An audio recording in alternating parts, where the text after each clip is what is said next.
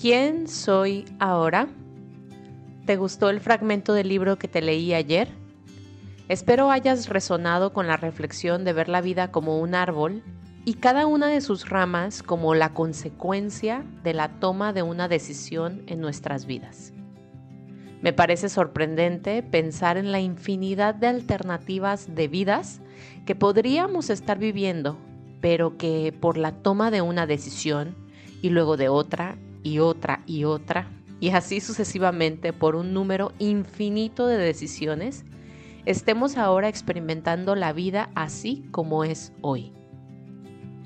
Hoy que empezamos noviembre y que por tradición en México y otros países del mundo inclusive también en Hungría, que es donde vivo, honramos a los que ya trascendieron. Y en lo personal me gusta ver la muerte como una transición. Y es en días como estos que me pongo a reflexionar más profundo que lo que cotidianamente hago sobre mi vida. Y como dice también el libro, hay vidas que podría vivir pero que nunca he soñado, las menos esperables, en las que se requiere imaginación. Y wow, si de por sí considero que lo que estoy viviendo actualmente es algo que, entre comillas, no lo había soñado de esta forma, me maravilla pensar en la cantidad ilimitada de opciones que he tenido.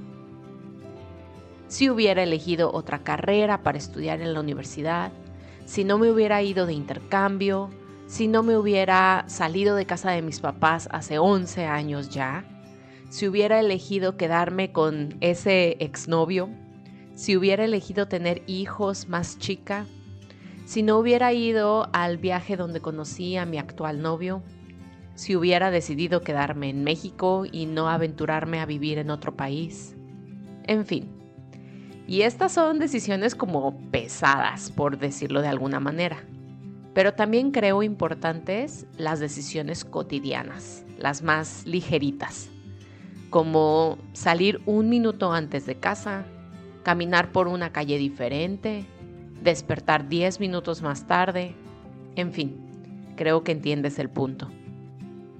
Y sí, tal como se menciona en el libro, podríamos enloquecer si nos quedáramos en el hubiera y en el imaginar cada una de las otras ramas provenientes del árbol que han crecido en diferente dirección a aquella en la que estamos. Y lo que me parece tan interesante es que para ir desarrollando una nueva rama, es decir, tomar una nueva elección, tengo que moverme, ya sea física, mental o emocionalmente. Y con cada movimiento que hago, el caos crece en el árbol.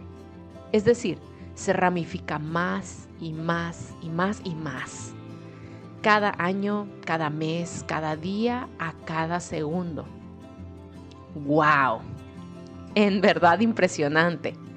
Y por el momento, necesario también parar mi tren de pensamiento porque si no, me pierdo en mi propia imaginación.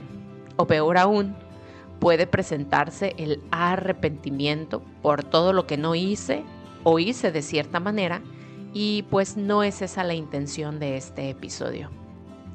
Así que vamos arrancando el mes en estado de gratitud, apreciación y aceptación por lo que es, por la rama en la que estamos hoy y por la rama en la que están todos aquellos con los que co-creamos nuestro eterno presente. Feliz día de todos los que han partido y de todos los que aún estamos aquí también.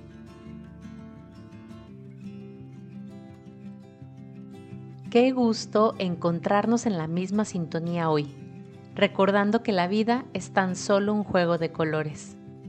Agradezco de corazón tus comentarios a lo que hoy has escuchado, por lo que puedes contactarme a través de un mensaje por Instagram y unirte a nuestro canal de difusión en la misma aplicación para seguir en armonía. En la descripción de este episodio te dejo el enlace directo. Gracias también por compartir este y todos tus episodios favoritos, así como regalarme tu evaluación en la plataforma de audio en la que me escuchas. Bendiciones infinitas.